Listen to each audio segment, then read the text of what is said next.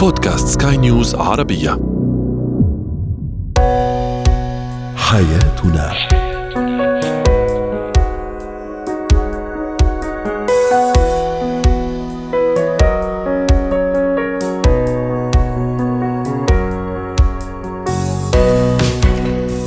مستمعينا الكرام أهلا بكم معنا إلى حياتنا فضاؤكم اليومي الذي يعنى بشؤون الأسرة وباقي الشؤون الحياتية الأخرى والذي يمكنكم الاستماع إليه عبر منصة سكاي نيوز عربيه dot com slash بودكاست وباقي منصات سكاي نيوز عربيه الأخرى.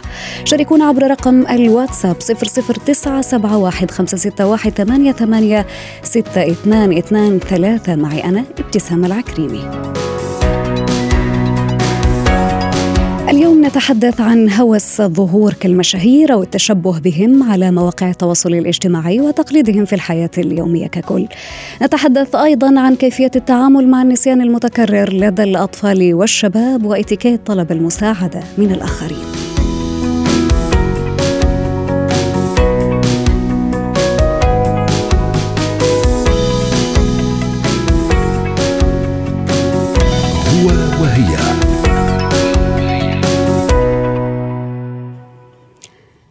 أريد حقيبة كالفنانة الفلانية أريد قصة الشعر كالممثلة فلانة. أنا أحب تحديد شعر وجهي كما تلك التي استخدمها مؤثر على السوشيال ميديا. كل هذا الكلام همسات سمعناها من أصدقائنا من أخي من أختي أو من شريك الحياة. ليس عيبا أن أحب التغيير أو أن أظهر ب look جمالي أكثر ولكن الخطر هنا أن يتحول ذلك إلى متلازمة لنا في حياتنا اليومية. ونريد أن نتباهى بها على مواقع التواصل الاجتماعي. هنا أصبح الأمر هوسا. قد يبتلع الشخص في المرتبة الأولى والمحيطين به الذين قد لا يطيقون ذلك صبرا لذلك طرحنا سؤالنا التفاعلي مستمعينا الكرام. هل أنت مع تقليد المشاهير في بيتك وفي حياتك اليومية؟ وأرحب معي الآن بالدكتور حيدر الدهوي الأكاديمي والخبير النفسي. أهلا وسهلا بك يا دكتور وكل عام وأنت بخير. كل عام وأنتم بخير واهلا وسهلا بك سيدتي وبالمستمعين والمشاهدين الكرام أهلا وسهلا مرحبا.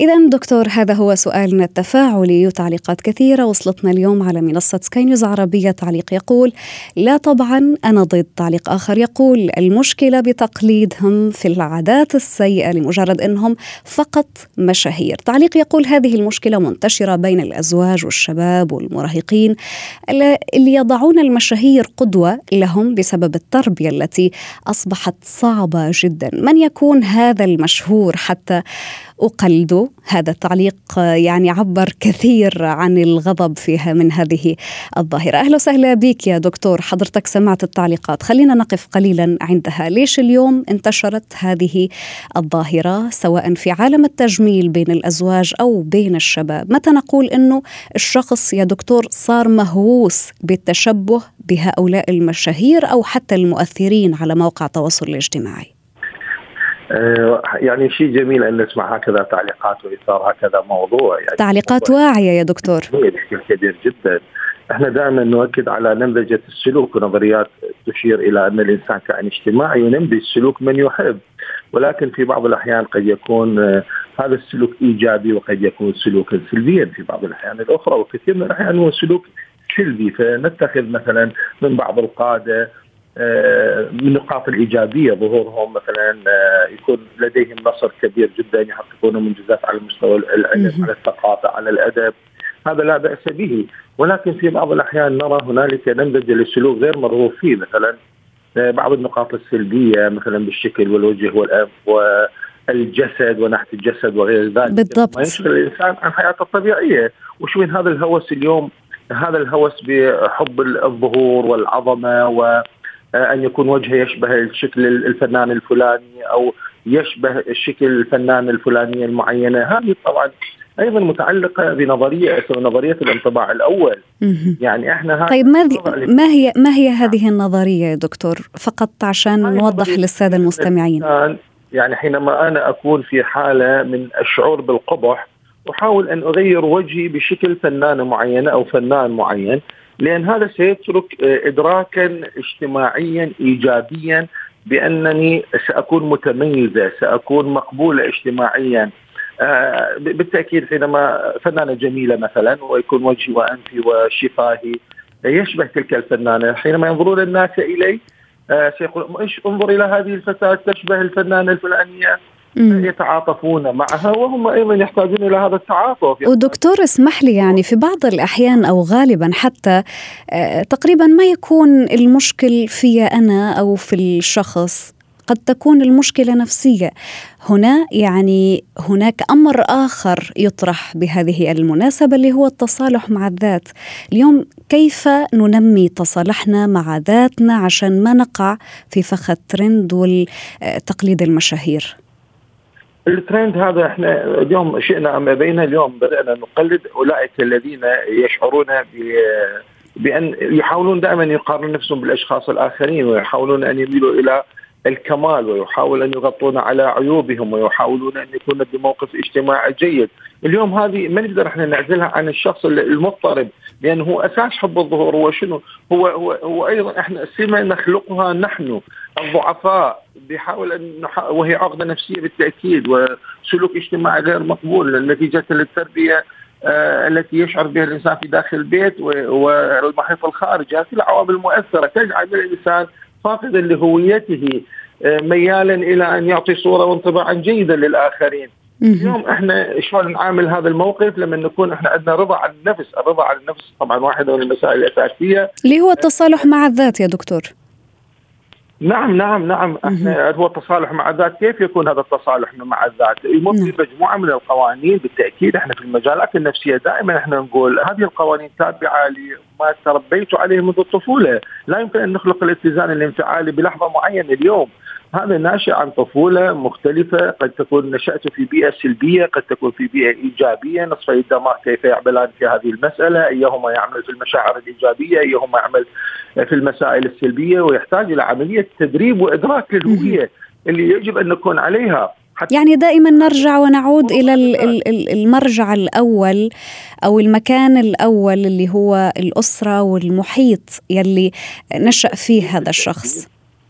بالتأكيد لأن هذا المحيط مالتنا قد يخلق لنا تواصل اجتماعي ايجابيا، قد يخلق لنا نوع من الود، الدفء، الاتزان، التكيف الجيد، آه، يعلمنا أن الثراء ليس هو نعمة قد يكون نقمة في بعض الأحيان. يعلمنا أن السلطة قد تكون إيجابية وسلبية في بعض الأحيان. هذه الأدوار التي نتخذها في حياتنا اليوم هي التي تربينا على أن نرضى على أنفسنا في عقائدنا في عباداتنا في معاملاتنا في تصوراتنا الأشياء في سلوكياتنا وأخلاقنا.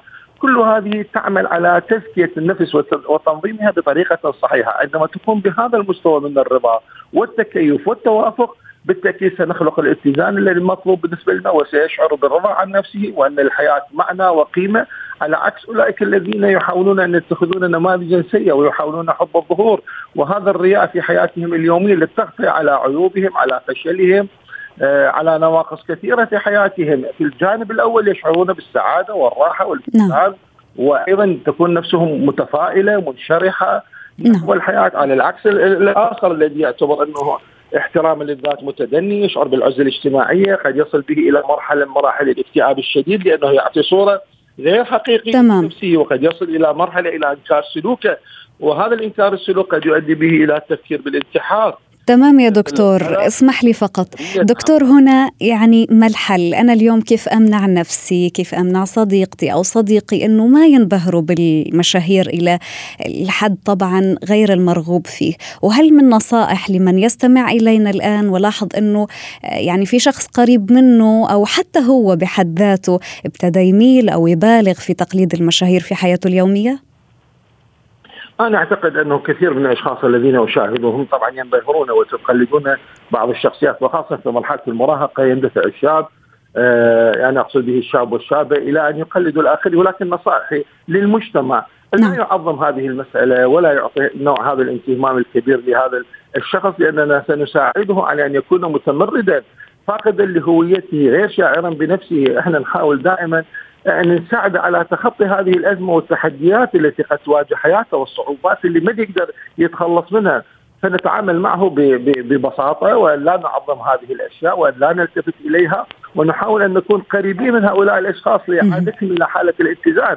نشعرهم بأن شخصياتهم هي هي هي ما هي عليه في الواقع وأن يتقبلوا هذه الشخصيات أن يكون لهم أصدقاء أن تكون هنالك مؤسسات داخل المدرسة مهتمة بإعادة تنمية الرضا عن عن النفس داخل هذا. ونعلمهم حتى يا دكتور كيف يحبوا حالهم ودائما الاعتدال في كل شيء آه. هو حلو ومطلوب وما يخلينا يعني نغرق في المبالغة. شكرا لك يا دكتور حيدر الدهوي الأكاديمي والخبير النفسي. أسعدنا حضورك معنا ويعطيك ألف عافية. زينة الحياة.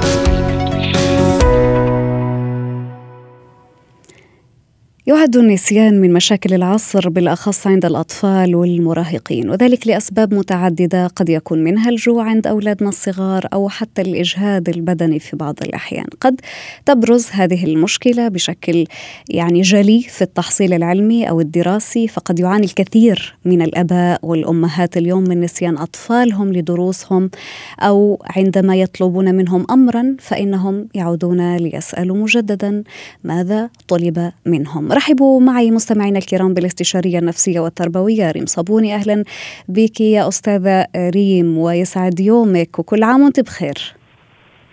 وأنت بخير عزيزتي وكل المستمعين يسعد لي أوقاتك. أه حقيقة إنه النسيان فعلا زي ما قلتي هو مرض العصر نعم هو مشكلة يا دكتورة. أنا أنا أعاني من مشكلة النسيان لدى طفلي. أريد أن أعلم يا دكتورة ما هي الظروف أو الأسباب الثانية اللي ممكن تخلي هذا الطفل ينسى أمور كثيرة ينسى نصيحة ينسى أسماء؟ آه، ما عنده قدرة أنه آه، يحفظ دروسه حتى. تمام. حتى نساعد الأمهات والآباء آه، بخطوات بسيطة إنه أول شيء أنا لازم أعرف الأسباب علشان أقدر أعالج العرض اللي هو النسيان. فإذا كان آه، انتفت الأسباب الطبية خلينا نقول يعني ما في مرض عضوي يدعو إلى النسيان عند الطفل ولكن هو بشكل عام آه، ينسى بشكل متكرر يترافق هذا الأمر مع خمول وكسل. يعني نلاحظ انه الطفل مثلا عنده إهمال عنده خمول عنده كسل يترافق معه النسيان. فاذا هون أنا بدي أنظر للروتين اليومي تبع حياة الطفل. هل يحصل على كمية كافية من النوم؟ هل هنالك روتين منتظم؟ بيحصل على الوجبات بالوقت الصحيح وجباته صحية أم لا؟ يعني هنا النوم النوم اسمعي لي اسمحي لي يا دكتورة النوم عنده دور كبير في مشكلة طبعا. النسيان. طبعا لأنه هذا بيأثر لأنه بشكل مباشر على النشاط الذهني. نحن هون عم نحكي عن نشاط ذهني أو آه، العكس تماما هو في خمول بالنشاط الذهني. يبقى أنا بنظر للعوامل الأساسية كمية النوم كافية ومنتظمة الروتين صح الغذاء صح؟ في نشاط بدني ولا لا؟ هل يترافق العكس تماما أحيانا عكس الخمول والكسل؟ آه، النسيان قد يترافق مع فرط للحركة وتشتت للانتباه والتركيز. اذا هون برجع بنظر كمان نفس الشيء. هل طفلي آه هو أساسا هل تشخص اي دي اتش دي مثلا؟ هل هو طفل مشخص؟ هل هو طفل حركي مش مشخص؟ يعني إذا نحن انتفت الأسباب الطبية. نعم. لكن هو طفل حركي وفي كثير تناول للسكريات. يعني كمان هون نلاحظ هذا كمان يعني ممكن إنه يكون سبب يا دكتورة؟ تناول السكريات أو الإفراط فيها؟ الإفراط فيها بيسبب حركة زائدة والحركة الزائدة بتقلل التركيز فبالتالي يزيد عوامل التشتت وعدم الانتباه والنسيان المتكرر. تمام. يعني هي كل عوامل مجتمعة. آه، بالإضافة إلى نركز على قضية هامة جدا أنا كل مرة بحكي عنها وهي مرض العصر الشاشات. هل في كثير تعرض للشاشات؟ مواقع التواصل الاجتماعي والألعاب الإلكترونية بمختلف أنواعها.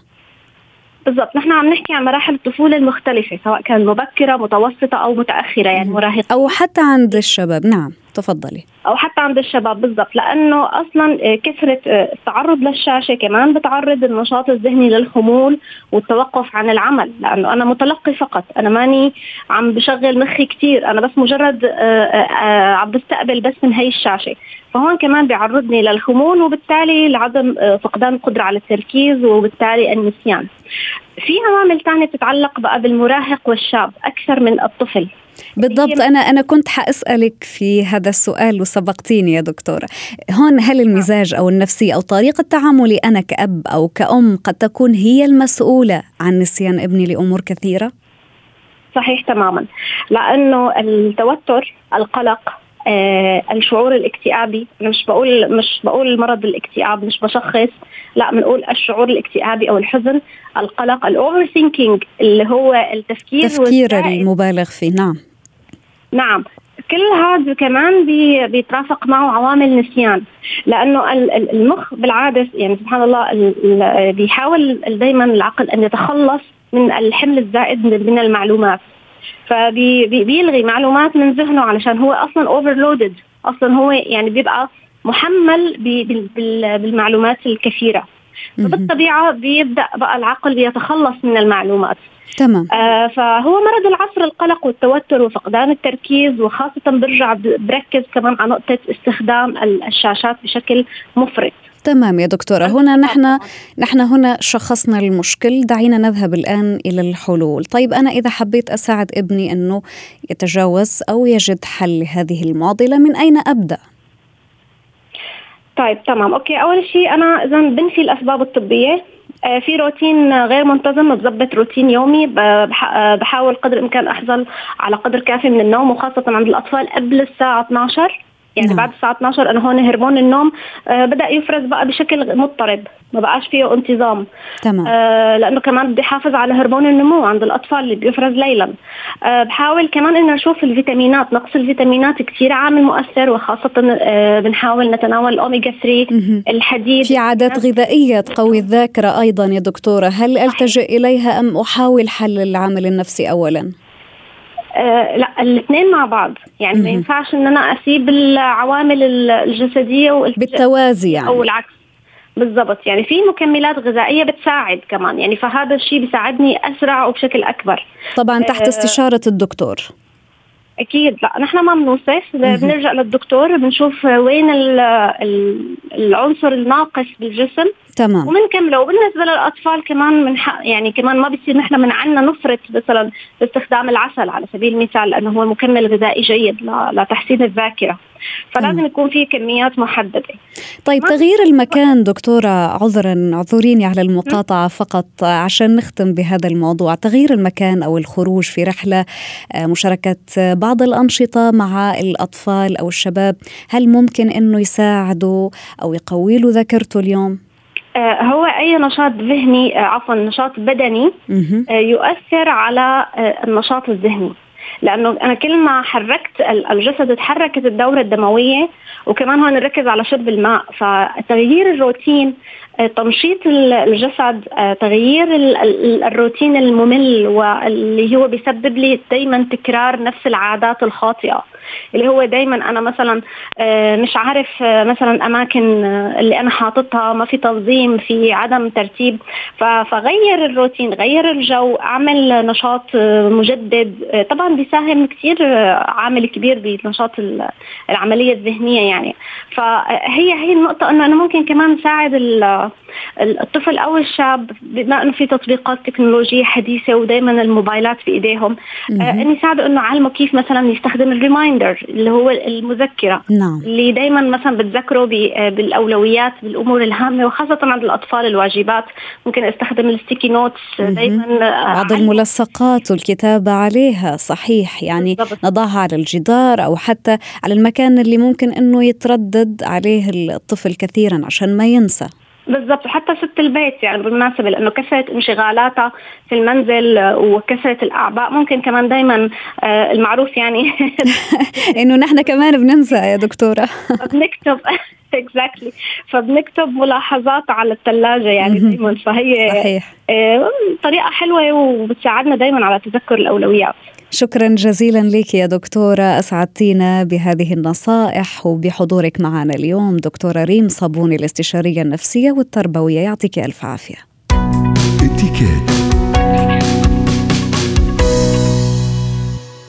قد يؤمن البعض بالأفكار والآراء التي يتوصلون إليها من أنفسهم. أكثر من تلك الآراء والأفكار التي يخبرهم بها الآخرون. تتشكل خارج العقول فهناك رابط ما يتوصل إليه الإنسان مع ما يقتنع به ويؤمن به. كما أن هناك من يعتبر أن طلب المساعدة والمشورة من الغير أمر معيب لكن طلب المساعدة من الآخرين من الأمور التي تساعد على تقوية علاقة الإنسان بمن حوله إذا كانت بأصول معينة وضمن الإتيكيت. لذلك رحبوا معي مستمعين الكرام اليوم بخبيرة الإتيكيت أستاذة مارلين سلهب.